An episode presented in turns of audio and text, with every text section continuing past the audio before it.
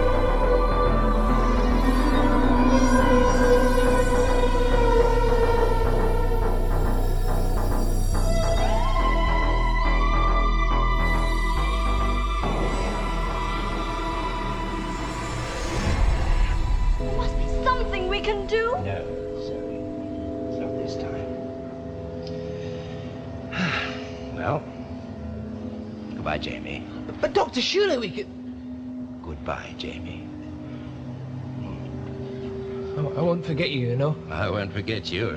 Uh, don't go blundering into too much trouble, will you? Oh, you're a fine one to talk. Mm-hmm. Goodbye, Zoe. Goodbye, Doctor. Will we ever meet again? Again. Now, Zoe, you and I know time is relative, isn't it? Mm-hmm. Hello, everyone, and welcome back to Regenerated. I am Matt, and I'm joined by Becky. Hello. And it is the big one, Becky, the War Games. We are finally at the end of Patrick Troughton's run of as the Doctor.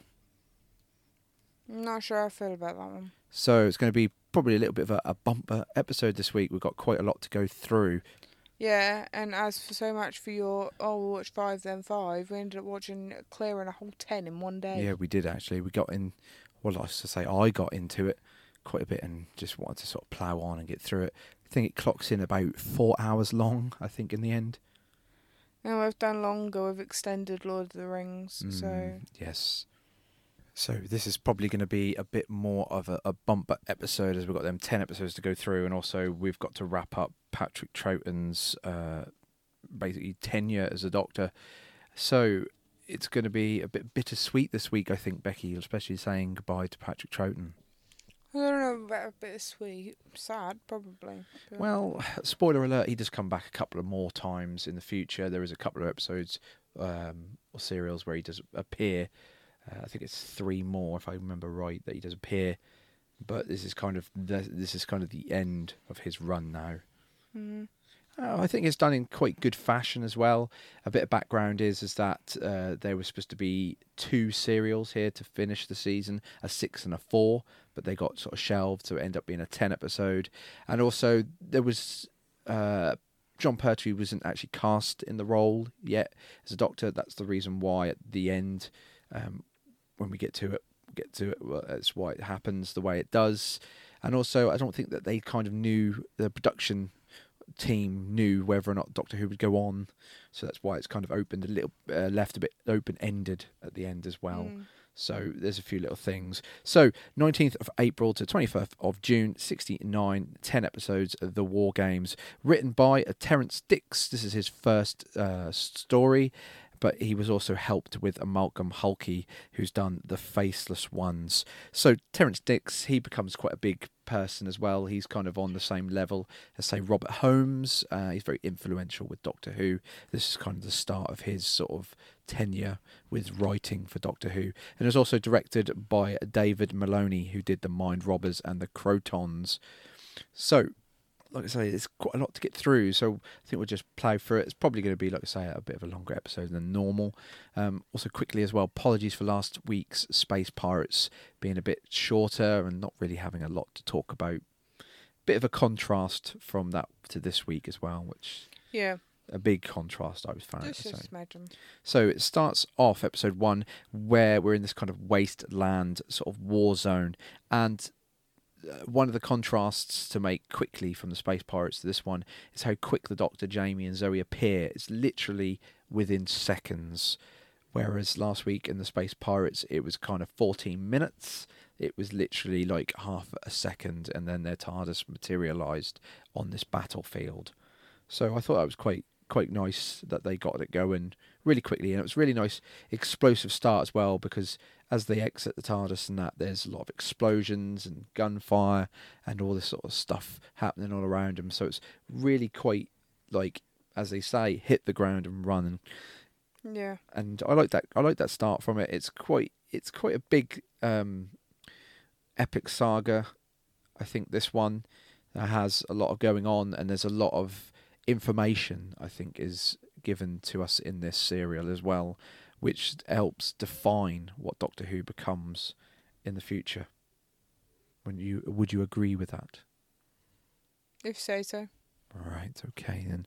So they are quickly captured, as always, by some German soldiers. They get into this ambulance van thing, starts to drive off, only for these British soldiers to help overthrow the Germans, and they go back to their headquarters, which is a trench from World War One.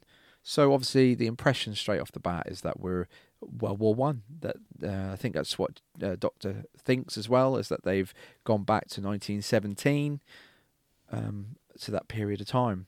Mm. So it was quite a nice. It, it to me also I found that this serial was very different as well. Like I I kind of know what Doctor Who becomes. This to me felt like the first sort of the, the kind of the start of what now Doctor Who's becoming. Yeah. You know, and we're going in like to say a, a different era, and definitely this story felt very different to me. Mm. So, in the tr- uh, trenches, Dr. Jamie and Zoe, they sort of try to get away, but they are. There's this sort of barrage of uh, bullets flying uh, from over the trench. They're questioned. There's a lot of questioning I found as well. I put that in my notes. I put they are questioned quite a lot about who they are, where they're from, what they're doing. There is a lot of that in this. So they're questioned Spanish first. Inquisition. Yes, basically. They're questioned first by a Major at Barrington. The Dr. Jamie and Zoe are sent to be questioned again by a General Smythe. Now, first of all, we get this impression that General Smythe is not kind of what he seems. No, he's he got- turns into a demon headmaster. Well, yeah, we will get onto that in a minute, but he's got this like a little back room where he goes to a painting, opens it up. There's some tech there, which is like a, a communication screen. So it's already some sort of red flags that maybe this is not really what it appears to be. Like Becky says, he has this sort of ability to uh, hypnotize people. Yeah, mind control, hypnotize people by putting on his glasses. Bit of a strange little like plot Yeah, point. with the demon headmaster, I thought he took his glasses. he did take off. his glasses off, yes. Yeah, and then sort of. So this is kind of the reverse of that, isn't yeah. it? Dr. Jamie and Zoe are brought into this uh, chateau headquarters. The general's not there because he's sort of momentarily disappeared. So they're taken to these cells. There start to be some clues here as well as to what might be going on as well between Carstairs and Lady Jennifer, who are two of the British soldiers. I think isn't Lady Jennifer she a nurse? I think. Yes. Is that what he says? Yes, she's sort of a nurse. They're sort of conversing. They can't really remember things. They're a bit suspicious, uh, suspicious of this general and the surroundings. Like I think uh, Lady Jennifer says about last thing she remembers is, is tending to some wounded and then some mist. I think Yeah. that was what she said. The Dr. Jamie and Zoe again are questioned by this General Smythes. They're court-martialed in kind of a one-sided court court-martial, so we say, where they're accused of being um, spies, and Jamie's accused of being a deserter because he's obviously in his like Highlander outfit. So they are basically um, No, it's not really a Highlander outfit, it's a kilt. well, yeah, but well, he is a Highlander though. Yeah. So they are quickly found guilty of all accounts. They um Of being spies. yep, uh, they sentenced the doctor to death because even though Zoe's kind of accused of being a spy as well, she's not really sent to death, is she? No, I think in that sort of terminology, the way that they were looking at it was that um, she was probably only a spy as well because he was. Mm, maybe. Or that women can be easily led and they're not so guilty. Yeah. Well, Jamie's taken to a military prison because obviously he is accused of desertion. The doctor is then taken away while Zoe is locked up, being looked after by Lady Jennifer. In the cells, the doctor is once again questioned by Sergeant Major, or also say the doctor questions Sergeant Major, who again he can't remember too much of what's really been happening either. During the night, Zoe ends up getting into the back room. She takes a look around, and I've got to admit, she is a very, very good finder because she finds that tech behind the photo, uh, behind the uh, the artwork very quickly, even though she's not really looking for it.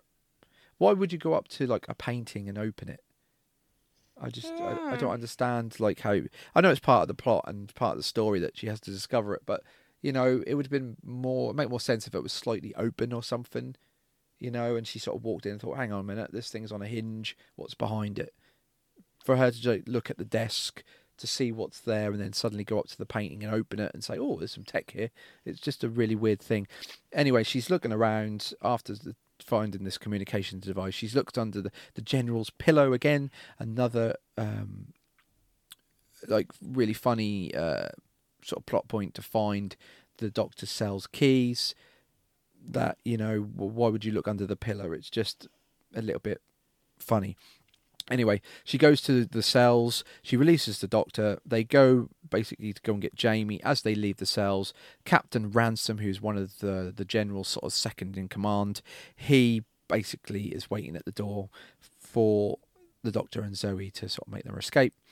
They then take their uh, the doctor to be shot. They put him on a pole. They ready aim, and then a gun fires, and that's the end of episode one. Episode two we basically the gunshot is a sniper at the window. Zoe ends up untying the doctor. Then inside that general's back room, there's a, of a, a TARDIS type noise. Shall I ask you, Becky, how is your electronic warble? What's a warble? Well, if you noticed, like the whole serial, because we watch on we watch the subtitles because sometimes it's easier to pronounce the names, or we can hear it because of our children or whatever. So on the subtitles, whenever these like TARDISes, which I think are called SIDRATs, that's what the name was on the subtitles. Mm. Whenever they um, appear, it always says electric warbling. Oh, okay. So it's nice. It's just a little bit of a joke, Becky. Try to lighten the mood. Fair so enough. they have this sort of like tar- I put it, it's a TARDIS type noise uh, where this machine, which is basically like uh, a box, square box with a door in the middle that sort of opens up. As uh, Ransom comes in, the general has to then hypnotize him to say there is nothing there. He goes inside, and then the, this SIDRAT machine box thing disappears back with Jamie when he's in the military camp. The red coat, uh, or should I say, a red coat is put in with Jamie. Obviously, this is uh, the first time I think they've alluded to Jamie's past a little bit and had two of the same um, era people put together. So, if I remember right from the Highlanders, Jamie's like from the clan, and the red coats are the British. Is that right? Uh, red coats, I think. They might have been the British. Hmm. So really that's, what, that's, what, I'm thinking anyway. The Doctor and it was that long ago. Mm, that was a quite a while ago. The Doctor and Zoe end up commandeering a military vehicle.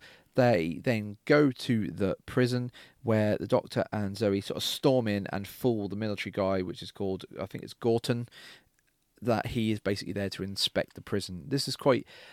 I've got to admit, while we're sort of talking about this scene with uh, Patrick Troughton being a very powerhouse of an actor here, basically shouting at this Gorton guy that he's trying to fool. This serial I found had everything from Patrick Troughton. He literally give his all in this serial, and like I say, it's a little bit of a shame to see him go, especially when he turns in a performance like he did in this serial. It's just a nice little plot point to say. What did you think of Patrick Troughton's um, acting skills in um, this one? I think he conveyed over, every emotion you could have. Yeah, probably, but you know, I think he could sort of like you know tone it down a bit. Well, yeah, but the point is, is that you know he's trying to fool this guy at this point that he is there to inspect the prison. the guy's not buying it in the beginning because he's like, "Well, I want to see your papers," for only for Patrick Troughton to say, "How dare you say that to me? I'm here to inspect the prison." You know, so he's got to he's got to play it over the top so that he's Yeah. fooling the guy. Anyway, he does actually fool the guy momentarily. Anyway, Jamie and the redcoat end up escaping the cell because they have a little bit of a scuffle to fool the guard. Buckingham, Buckingham, or Lady Jennifer, she then starts to have a conversation with Carstairs where she starts to kind of remember what is kind of happened, and this is where she was saying about the mist, um, and that she was tending to the wounded, and then this mist descended on her. The doctor is then informed as he's trying to convince Gorton of his uh, while he's there that Jamie's escaped.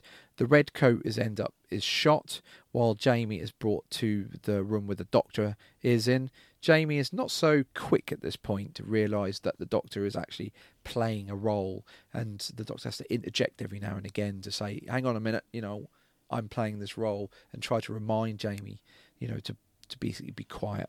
Yeah. So, while we're sort of discussing about Jamie here, last week Space Pirates, Jamie wasn't really written strong, shall I say?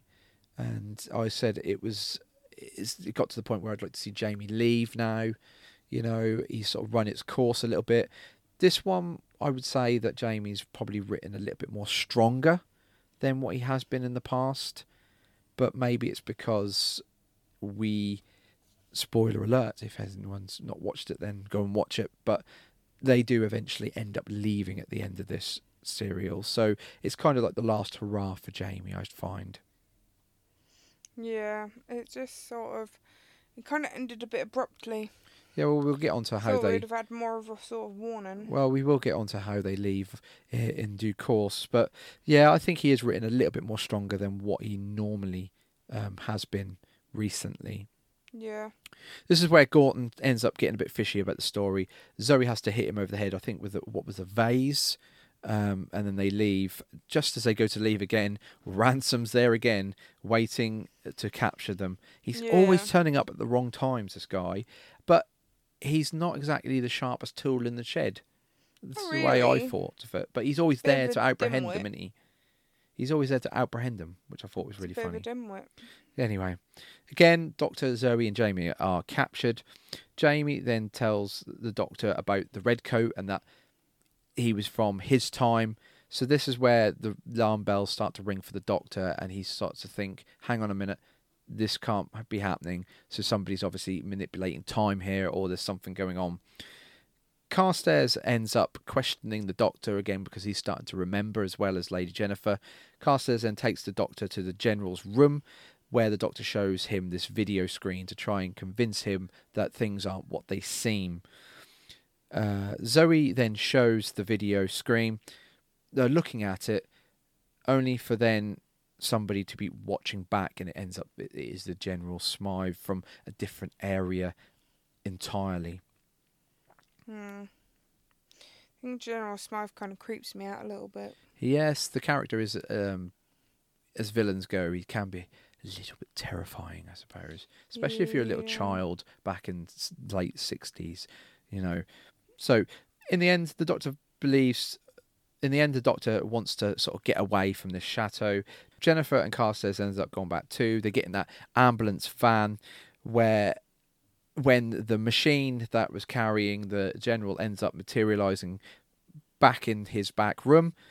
The general then gets out. He orders a barrage at the van where there's these explosions and that, only for then the van to sort of drive forward and it disappears and be surrounded by mist. It then reappears on a road where there's no guns, no war zone. It's just a normal sort of land where these uh, people are coming towards the van. One's in a chariot, and um, there are other ones like on foot and on horseback, I think as well. They turn out to be basically Romans. So then there's a bit of a struggle here to get the sort of van sort of working. It's, to me, it's a bit of a cheap cliffhanger. This one because it's one of them ones where it's an easy cliffhanger to write. You know, struggling to get the van going while you're having these Roman centurions running towards you, and that's that's the end of the episode. So episode three, obviously the van does get started. They reverse the van back where it came, disappears again, reappears, and this is where the Doctor starts to put the pieces to place that there must be different time zones, that there must be um, a map of all the different time zones, and that the Doctor wants to get his hands on this. So they decide to go back to that chateau. They go back to the General's back room where they find this safe. The Doctor's Surely you think he'd have put the safe behind the picture. well, yes, and you'd also think that if he had a, it's it's one of them. It's again a plot point to get to the next step, uh, which were there were a lot of these in this serial. But you would think, why would you put a map in a safe? You know, and why does the general need a map when he's involved in the situation? You know, so yeah, he could just go back to the central control room and he'd know where he was going anyway. So why do they need a map? It's it's like I say, it's just a plot point to get to the next stage. So the doctor's idea is that he wants to blow open the safe. Again, this is another plot point for me. If you've got a bit of paper in the safe and you blow it up, aren't you going to damage the paper, or at least set fire to it or something like that? It's just a bit strange. He does attempt to pick the lock, but that doesn't really sort of work. There's a little callback here to the Space Pirates with the audio lock where Jamie says, You're not going to use a tuning fork, are you? So there's a nice little callback there. They end up using a Mills bomb, which is disassembled by the Doctor. They use a bit of candle wax to extend the fuse to give him a longer fuse, only for then this soldier to come in called Crane. He comes in to question Carstairs. He goes to leave as the safe blows up. Crane then goes in to see that it's basically the doctor's blown up the safe. He's end he's end up tied up. The doctor finds this map with all these different stones, and there's a blank space in the middle, which the doctor says we need to get there.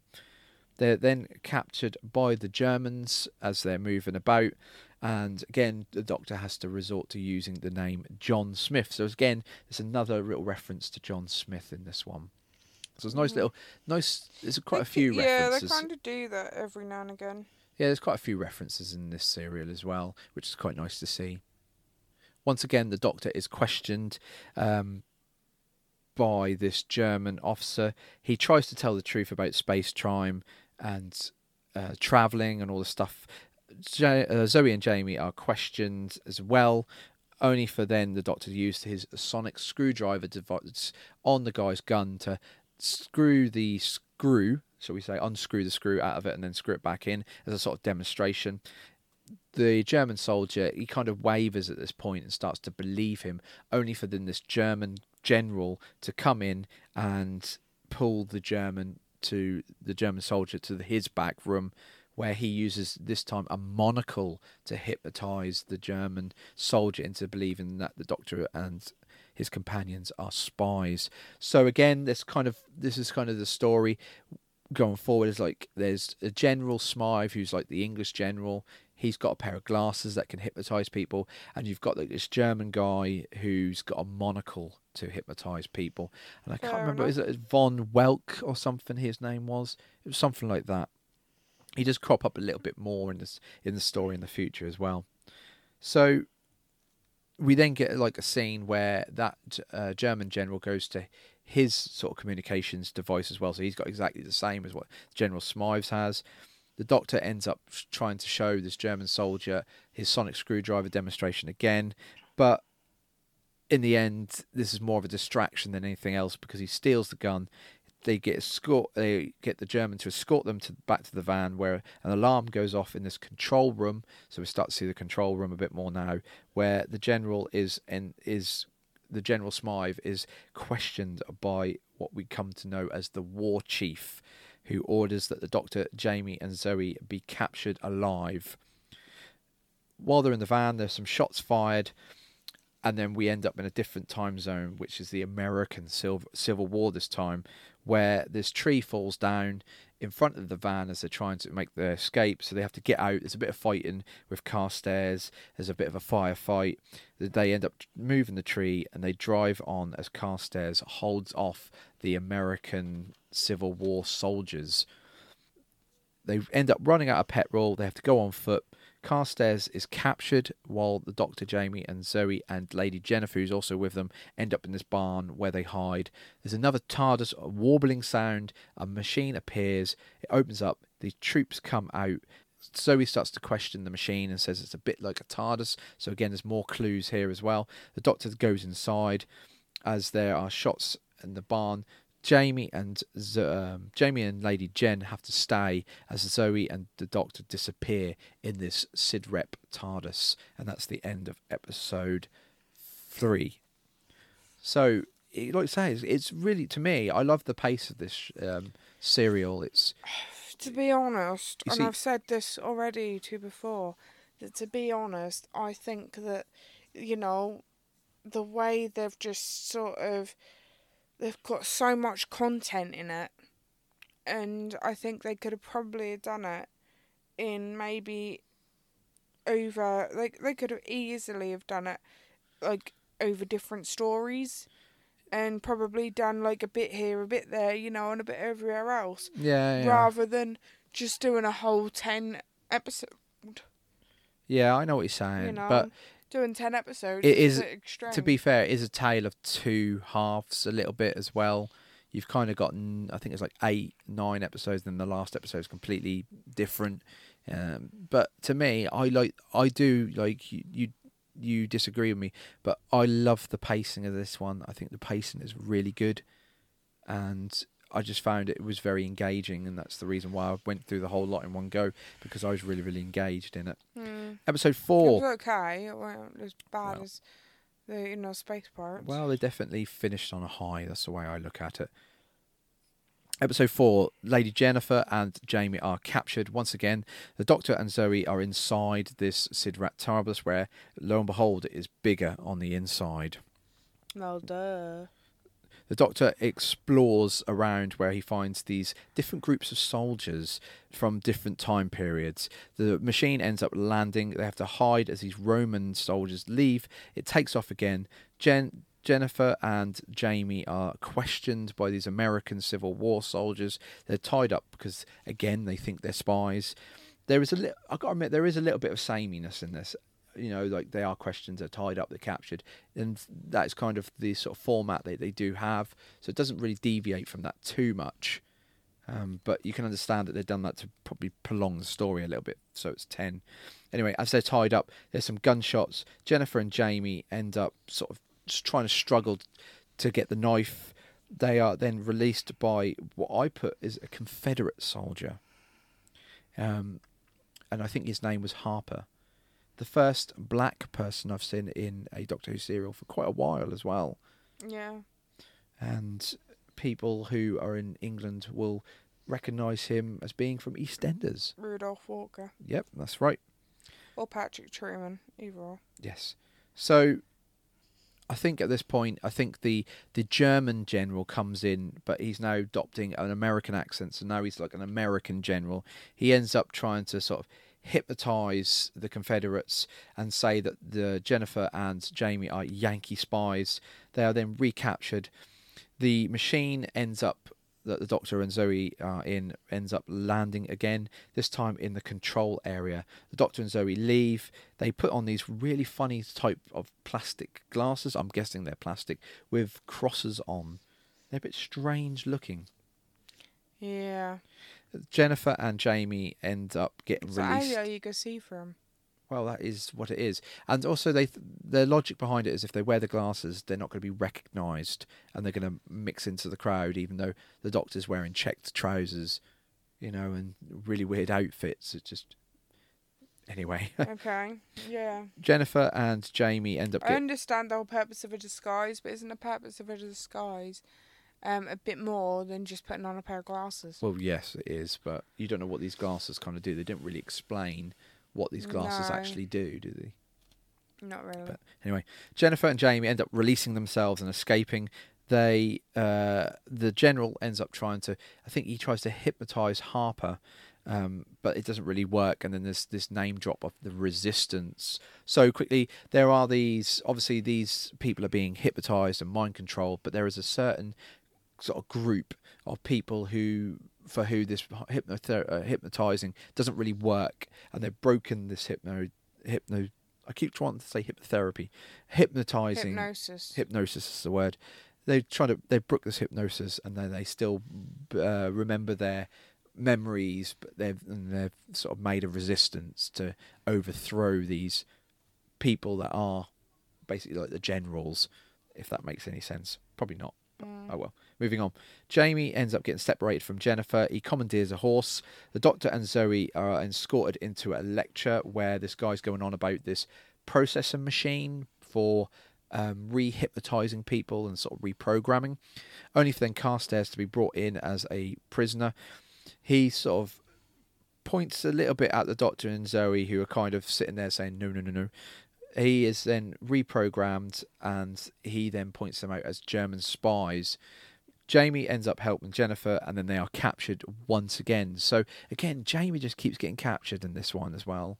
So he is writing he is they written, all do. he is written strong, but he is very weak when it comes to being captured. Because Carstairs is saying about uh, the Doctor and Zoe being German spies, they think there's a fault with the machine.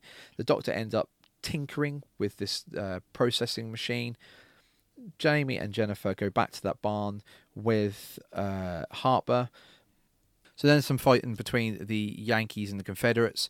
Jamie and Jennifer end up getting released once again, only for then the German general to be captured, the one with the monocle.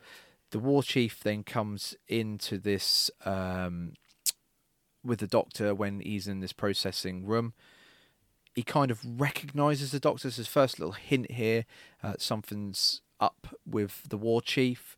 He recognizes the doctor, who then just basically shouts to Zoe to run.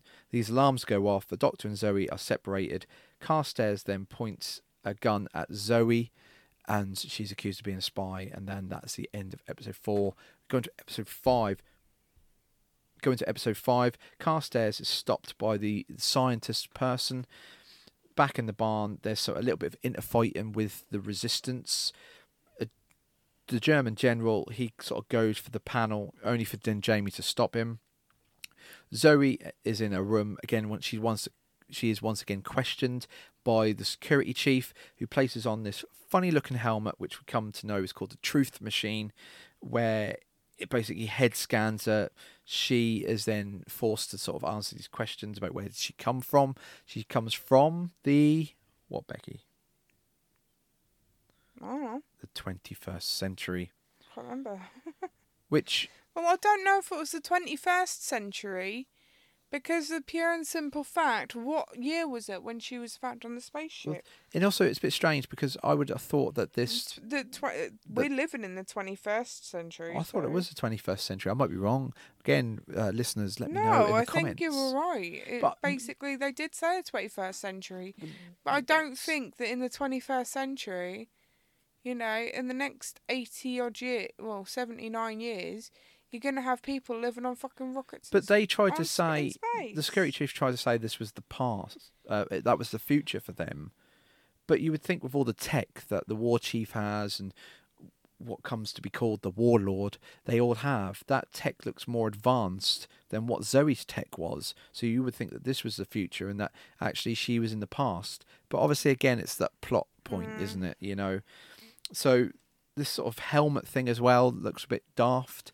I found it's just basically like a magnifier, sort of pointed uh, at, pointed much. at her. It's really quite strange. The doctor is still running What, about. stupid hat. Yeah, the truth machine, Truth machine. Have they ever heard of sodium friggin' pentothal, I think is the word. Sodium pentothal. panathol? Yeah, which whichever one of them. The doctor's still running about the uh, the. I don't know what to call it. Sort of a. I don't really want to use the word base because that's all Patrick Troughton's serials are as bases, but it's kind of like a base type thing. He stumbles across the scientist uh, who they put Carstairs into the machine. He deprograms Carstairs to basically recognize him again, and that's what he duly does. They then end up putting the scientist into the machine and turning it on. They then leave to go and find Zoe.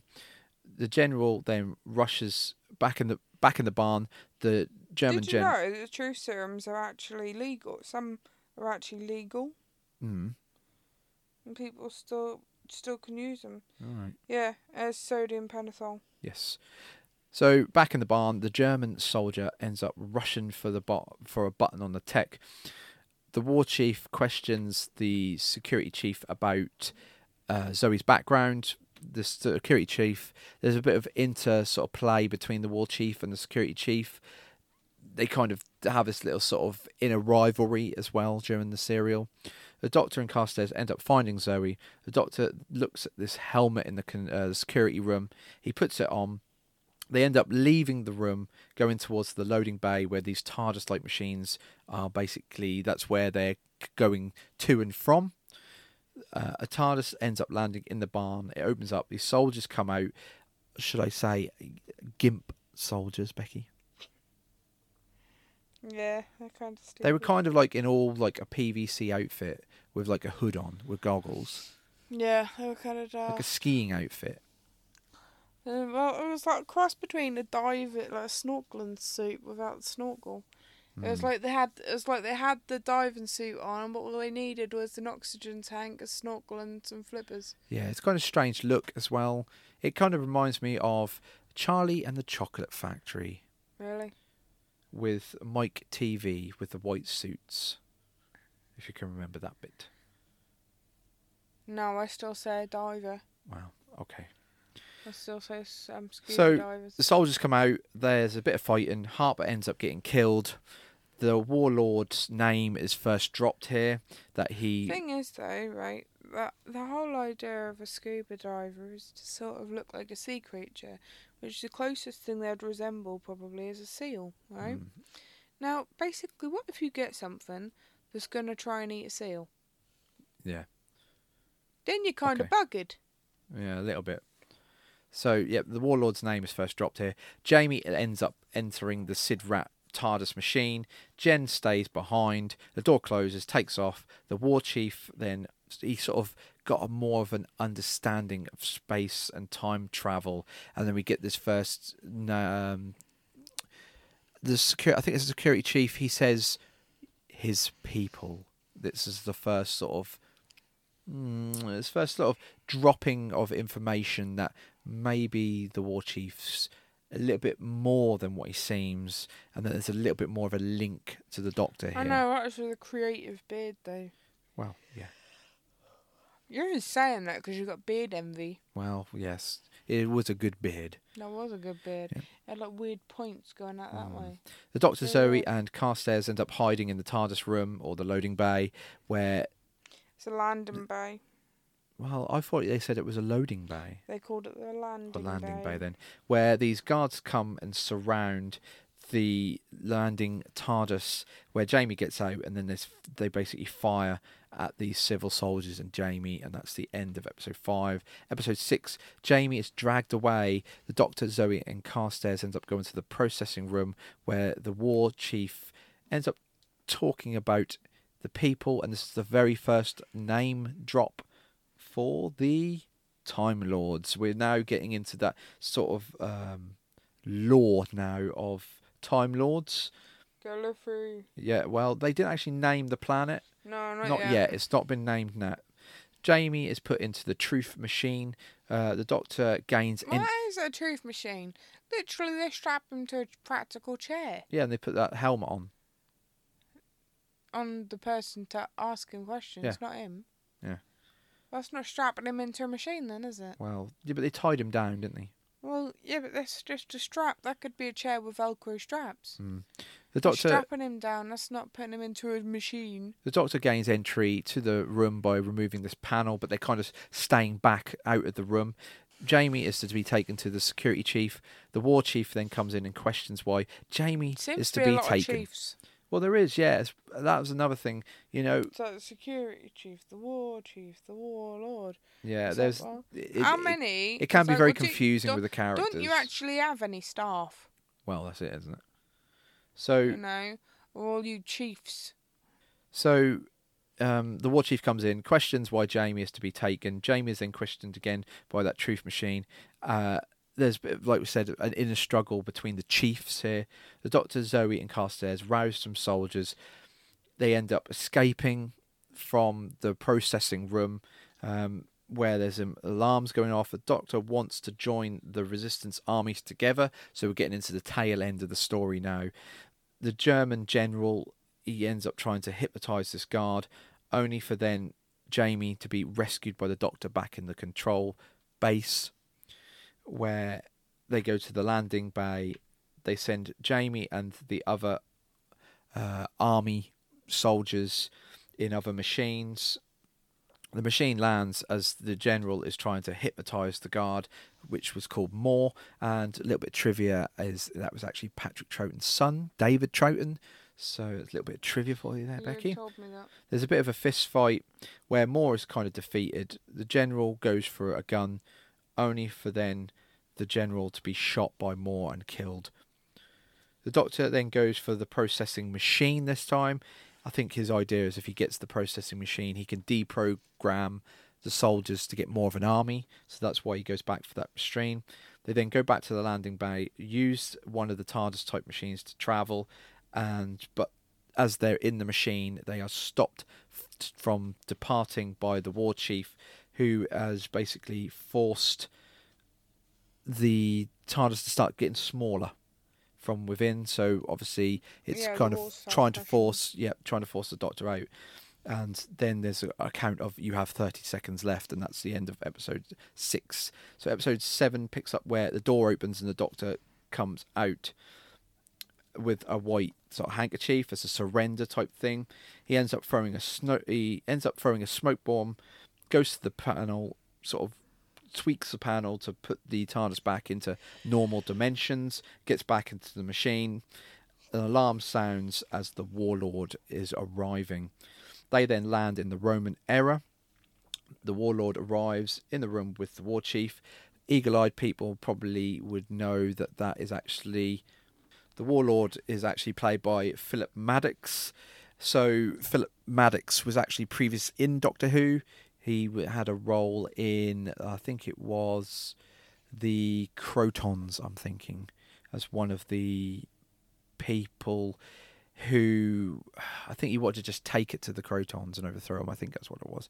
Can't quite remember. But also for people in Britain, or maybe it's in it's an international show, so maybe people have seen it. But Dad's Army, he was in Dad's Army as well as one of the most famous um, supporting characters to be in it, which was in the German U-boat crew. He played the captain. So Don't know, I ain't seen it in that long. so for the people, it's the "What is your name?" line, and it's the "Don't tell him Pike." That's uh, that's um, that's Philip Madoc. So that's just a little bit of background on yeah, who's know what you playing the but I warlord. can't, I can't recall his face because. Well, he's definitely looks he very he definitely looks a lot different in this one. He's got obviously a short hair. He's got like the barrel glasses or whatever you call them, the beer bottle glasses on as well. You know, I think he didn't he have a, a little goatee beard as well.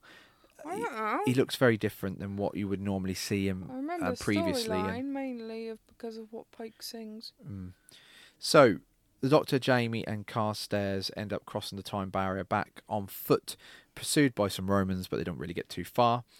The law, uh, the warlord has to end up taking over in the end because of this in this inner bickering between the two chiefs. In the 1917 zone, Dr. Jamie and Carstairs end up arriving. The General Smythe is informed of the Doctor's return. There's this machine gun nest, it starts firing at the Doctor.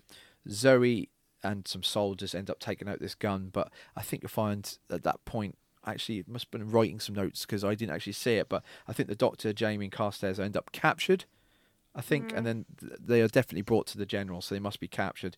The doctor is then ordered again, once again, to be uh, killed by firing squad. They're taken away as the general, as the general goes to his communications device. He then lies about the doctor, saying, "I think he's already been killed." But they said they want him alive, so he has to go and quickly halt the firing squad to get this processing machine back.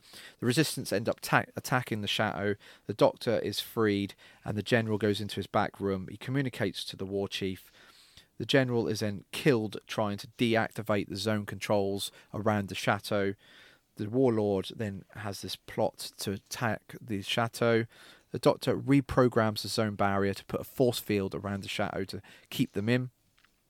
This machine lands with these guards getting out.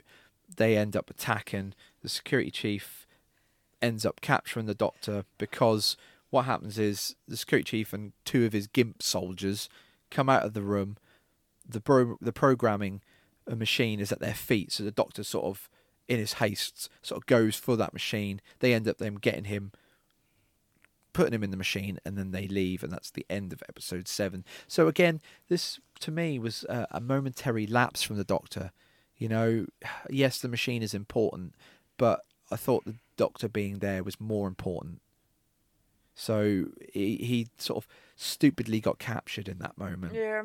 so yeah, it wasn't very intelligent. So episode eight, they end up landing in the base headquarters. The Doctor is questioned once again, uh, this time by the Truth Machine. He sort of tries to resist the machine. There is a machine gun set up in the back room, which takes out a few of the Gimp soldiers as they're trying to come in, and then they sort of back off. There's some grenades thrown into the machine as it takes off. Um, the chief comes in as the doctor's being questioned. Doctor is then uh, ref, uh, referred to as a one of them, being s- one of the chief's race. So now we know that there's a little bit of a link between the doctor and the war chief here, Yeah. and that he kind of knows the doctor from the past. They end up going to the war room where the uh, the war chief questions the doctor. We get a bit about. Uh, a bit more backstory about the Doctor. I kind of like these little moments where we get like a little piece of what's happened with the Doctor. Um, I think they really do flesh out the role. Yeah. We find out that he actually originally stole the TARDIS because he basically was a bit bored. You know, the the as we find out with the Time Lords, they kind of got all this sort of technology and all this advancement, but they don't really use it, and they kind of just watch. They don't really interfere, and they don't really do anything. But the Doctor, he got a bit bored with that. He wanted to see planets and different species and that sort of thing. So he stole a TARDIS to um, yeah to to to experience the world the chief the war chief comes up with this little plan with the doctor where he, he wants him to help him a little bit to overthrow the warlord.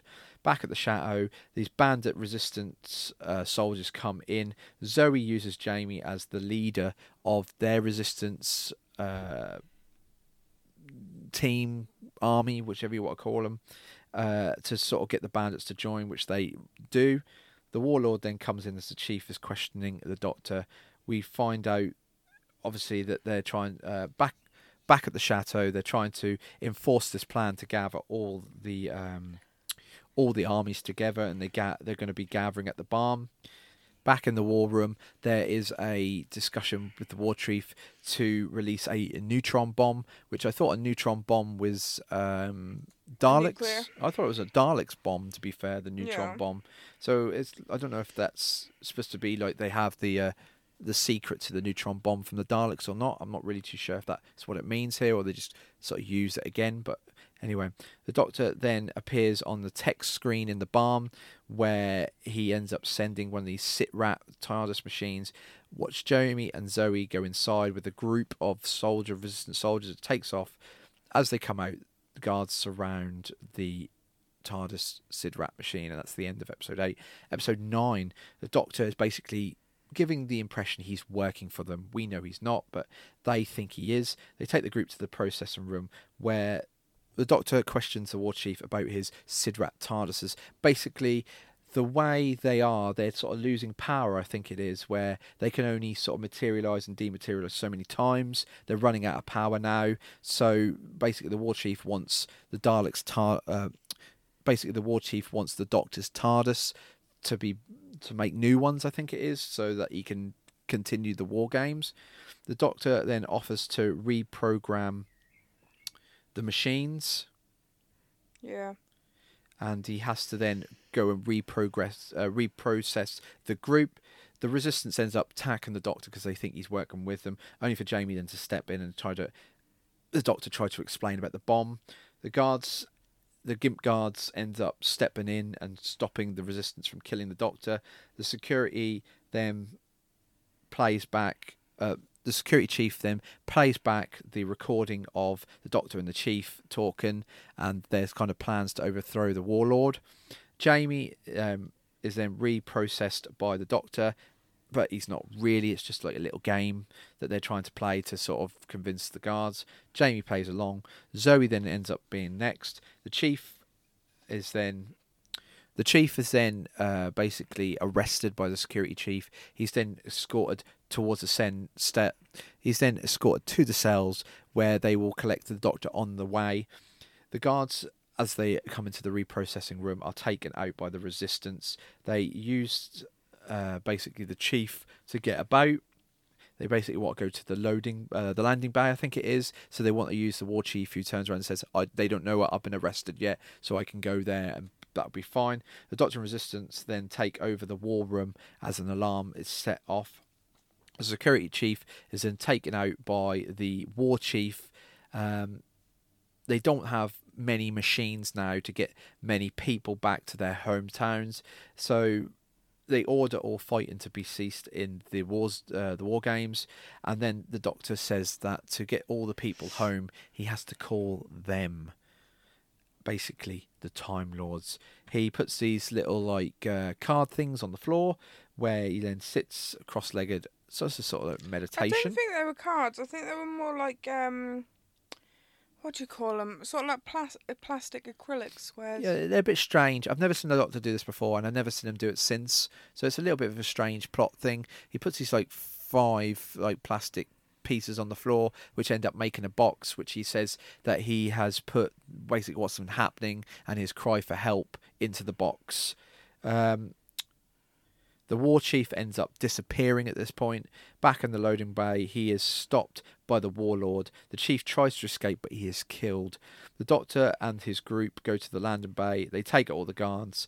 The doctor then gets the box out of his pocket, sits on the floor. He sends it off to the Time Lords. Jamie and Zoe basically are saying goodbye at this point. They start to say their goodbyes because the, doc- the doctor says once the Time Lords sort of catch up with him, they'll be sent back to their own times anyway. So they, he just so start to say, you know, I've got to say goodbye here because the Time Lords are going to send you home. They're loyal to the Doctor. They want to go back to the TARDIS. They end up being ushered into a SIDRAT. They go back to 1917, where the Doctor hurries towards the TARDIS as um, the soldiers and bandits and the resistance members start to disappear. There's a, a, a slow mo running towards the TARDIS as a Doctor Jamie and Zoe struggle to get to the TARDIS. They get near the TARDIS door. The Doctor puts the key in the door as the episode ends, and then we get into the last episode of Patrick Troughton's run, which was episode ten they're trying to get into the TARDIS. They can't really move. There's this force field that is surrounding them. They end up forcing their way into the TARDIS by getting the door open. The Doctor, Jamie, and Zoe are inside. They they force the TARDIS then to take off. The Doctor is basically being hounded by these Time Lords now. So they go to different areas. They this is where we get a bit more of the backstory for the Doctor saying he was a bit bored of the Time Lords and this is where he wanted to leave. So he left and he basically got involved with things which the Time Lords don't really um, they don't they frown upon it, shall we say. So they end up starting to land soon. They end up landing in the air and it goes into the sea, which I thought was very reminiscent of the Fury from the Deep scene because Yeah. in that one they sort of land in the middle of the sky and then they descend but this time they sort of say the TARDIS can float, we know this, but it doesn't. It actually sinks under the water, starts leaking. They end up taking off into a place where the Doctor feels that the Time Lords can't find them, which is into space. The Time Lords end up talking to the Doctor now, where they talk about a trial. The Doctor's still trying to run. The controls move by themselves and end up sending the time, uh, the TARDIS back to the Time Lord's home planet. Again, like we said earlier, they don't name the planet yet, which will become Gallifrey. Yeah. We don't really know that at the minute, but he ends up getting home. Outside, they go into the corridors, into a hall where the warlord is standing there and his trial begins. The doctor is then called forward as a sort of witness. The warlord refuses to speak, and then he's forced to because the Time Lords inflict uh, pain on him. Well, again, this is another thing that the Time Lords can actually now inflict pain on people, which is something the Doctor doesn't do. He's more of a pacifist, isn't he? He doesn't really want to hurt people. So, does he have that ability? We don't really know. I've never seen him use it, if that is an ability. So, the warlord accuses the Doctor of sort of cooperating with him while this trial's going on, the Time Lords are sort of tinkering with the TARDIS a little bit here when a SIDRAT appears and the Gimp guards come out to basically go for the Warlord. So he is found guilty, and then the Doctor is ended up put on trial. Jamie and Zoe are left behind as the Doctor is sort of put on trial. He admits that he is proud that he involved, and he tries to justify why he got involved in that.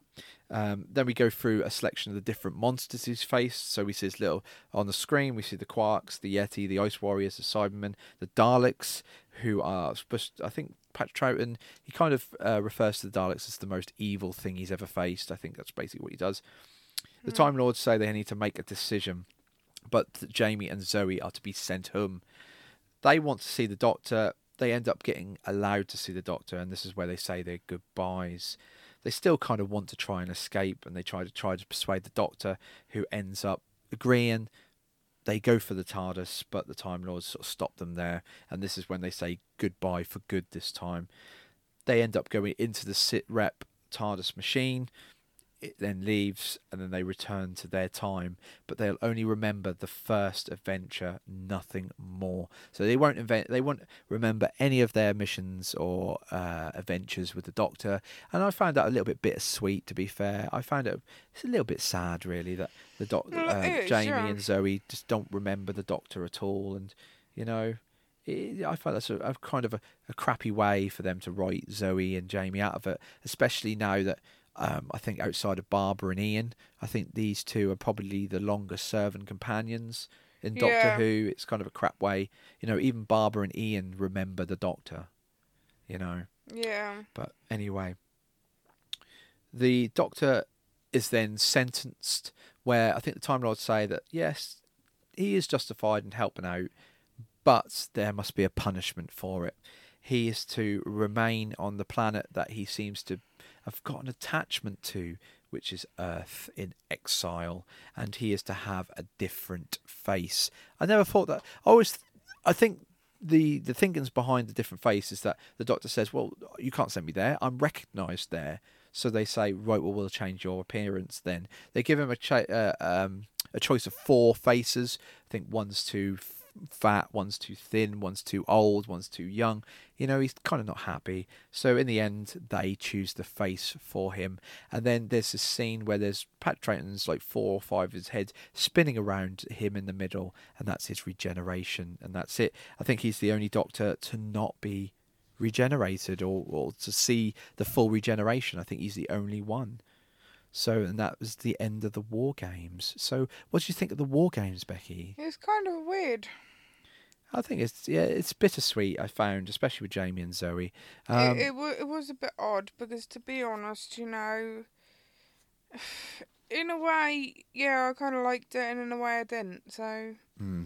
Well, we'll find out what Mark Campbell thought of the War Games with his verdict.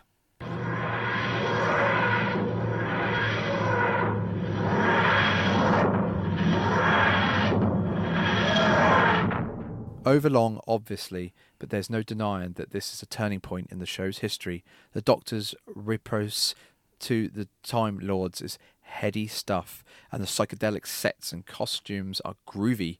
Just a shame there's no regeneration. A 9 out of 10. nine, really? I think it's up there. I wouldn't say it's a nine.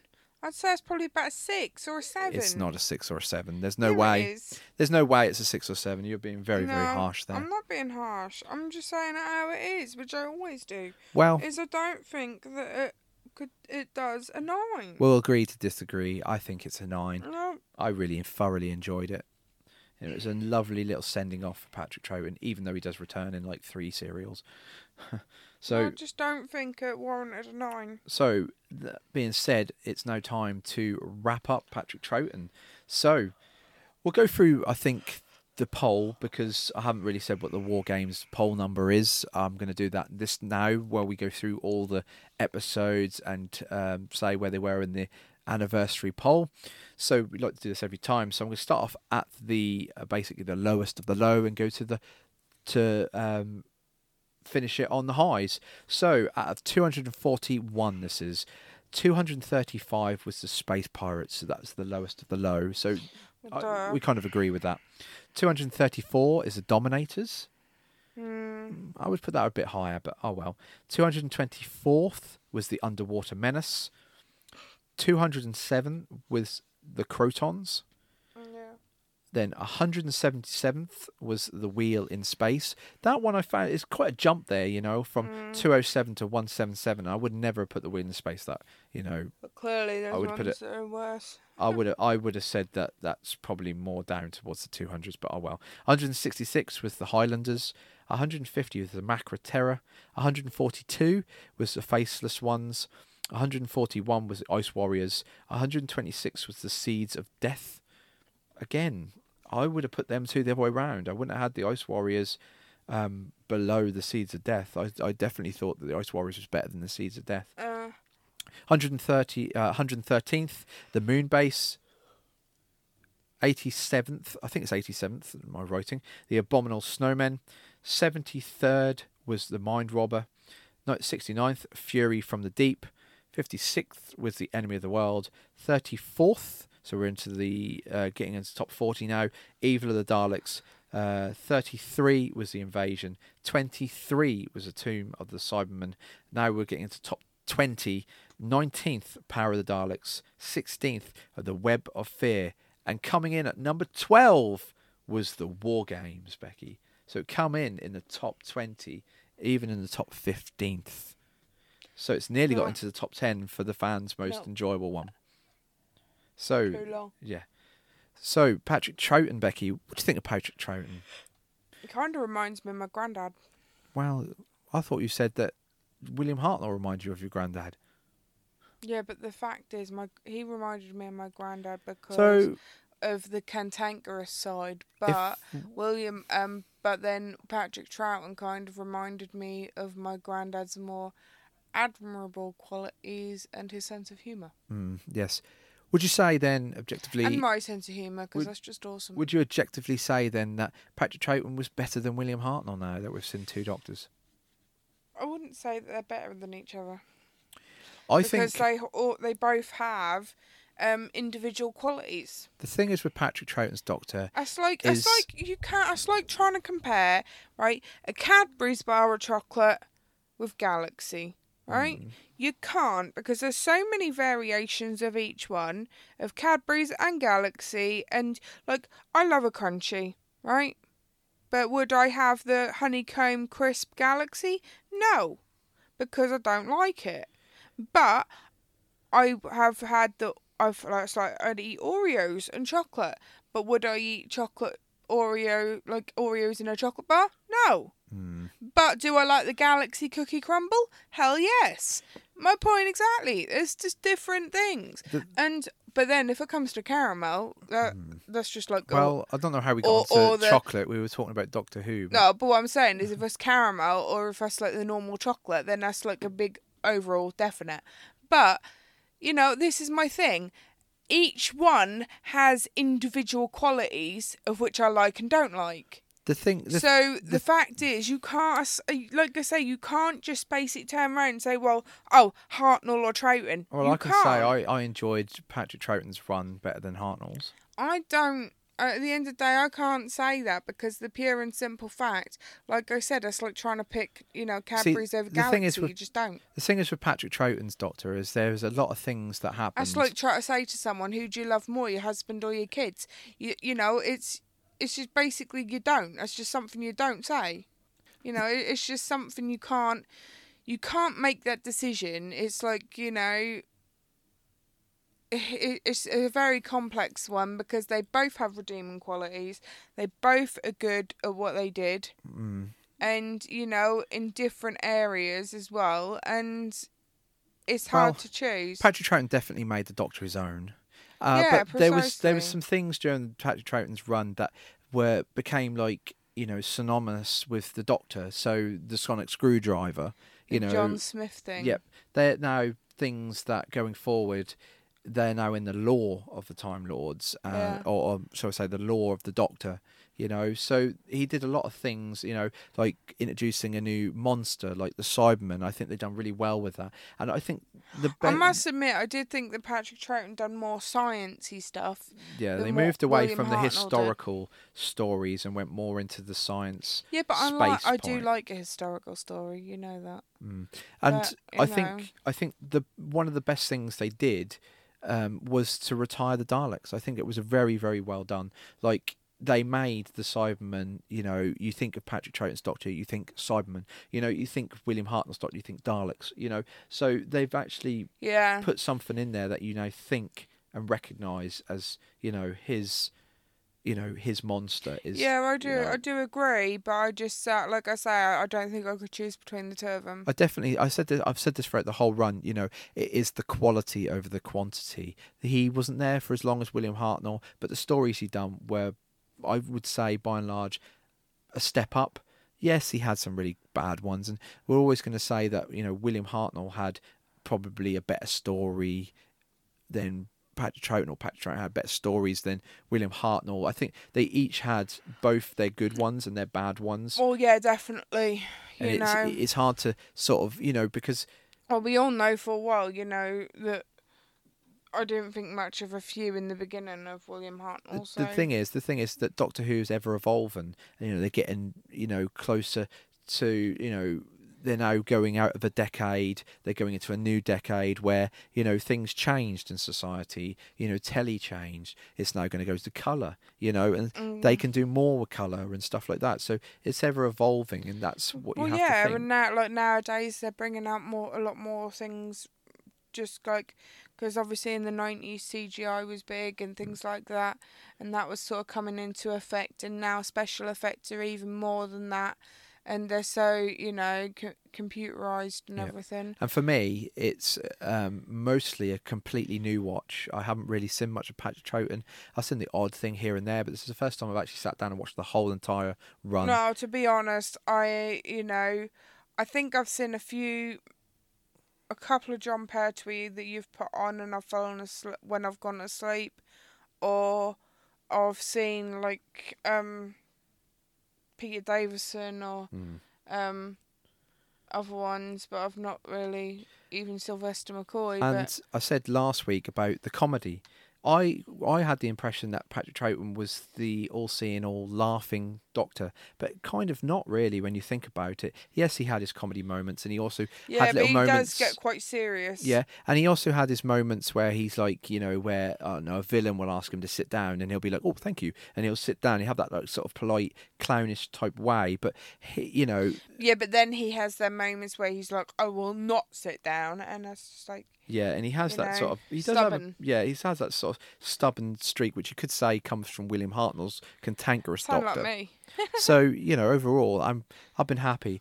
Companions as well, not very much of a change through the companion list. well, It was more the female companion that changed. Jamie Yeah. was the one that stayed for the duration, near enough the whole duration yeah. of his run.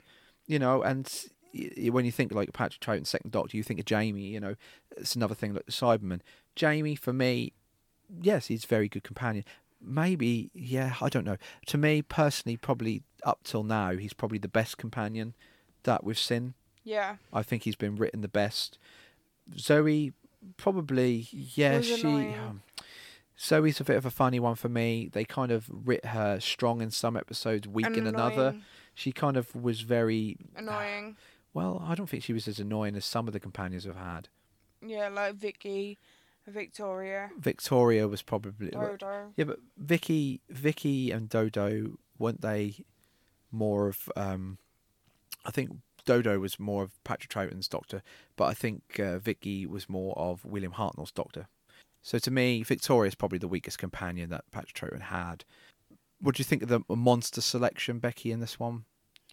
Well, I think the better one is mainly the Abominable Snowman, but that's only because I want you to say it 'cause that's funny how you get it wrong a lot But I of will. time. Okay, then the Yeti, because they were the Yeti, not the abominable snowman. No, but the original episode they were in, the first one was called The Well, the, Abominable like I said, the, the crowning joy was, uh, you know, and Yeti is the same thing as an Abominable Snowman. The the crowning jewel, shall like I the say, Sasquatch was, is the same thing as you know, Bigfoot. the crowning jewel was the Cyberman. You know, we get to see the Cyberman.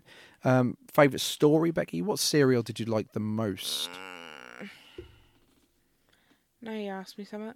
That is a tricky question. Well, I kind of like the war games. I think that was you know, probably No. one of the best ones. You know, um, have a look through Mark Campbell's guide, Becky, to remind yourself of Oh, the God. episodes if you must. But yeah, they had some really good ones. You know, I don't know. What I was think, the um, last one I, that we gave a high score on? Well, I don't know. I can't really remember. You know, Tomb of the Cybermen sticks out in my mind as a good one. You know, you had the Macra Terror with the big crabs. I like that one. Mm, that was quite a good one. Um, you know, like he says, the Abominable Snowmen. Probably the Ice Warriors was an, another good one. So you know, they did have a lot of good stories, and you know, going forward, there is going to be some really good stories coming up. So wrapping up. I think we're both in agreement. It's been fun to watch Patrick Troughton. It's sad to see him go, as we felt with William Hartnell. You know, like I say, bittersweet as with Zoe I and don't Jamie. know. I think in the end, William Hartnell's run just sort of ran its course, and you kind of knew, in a way, that his time was up because it, it you just felt it. Well, he was you know. he was getting ill. You know, William Hartnell yeah, but you was knew ill full. Yeah, but you knew it, full so- well that he kind of knew his time was coming. You know, so then it was like everyone else kind of felt it as well. Mm. But then with Patrick Troughton, you really had that. I think Patrick Troughton could have probably gone on for a bit longer. I probably he didn't want to really be stereotyped or, or something. I don't know. I haven't really looked into the background about why he wanted to leave, but you know, maybe it was a stereotype thing. Maybe he thought, you know, do do three years and leave. You know, there seems to be a lot of that with Doctor Who. There's kind of like a three years and leave. Um, you know, the rarity is obviously Tom Baker, uh, who did I think seven years in the end you know. So yeah overall i'm i'm pleased with how it turned out. I'm super excited to see john pertwee now. Like we said or Mm. shall i say like i said at the beginning they didn't really know that john pertwee was going to be the doctor at this point. They didn't really know about the future of doctor who. So that's why we never get to see that regeneration of him into john pertwee. But yeah, I think second to Tom Baker for me is John Pertwee is probably my second favourite Doctor. So I think it's going to be a very enjoyable run.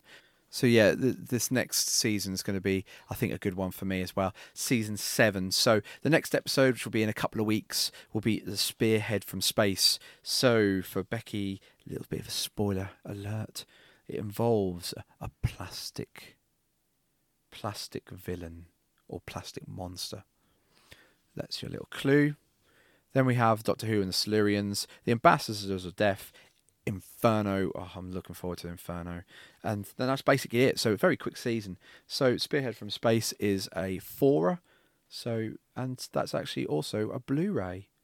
So, it's the first Blu ray that we can watch. Mm.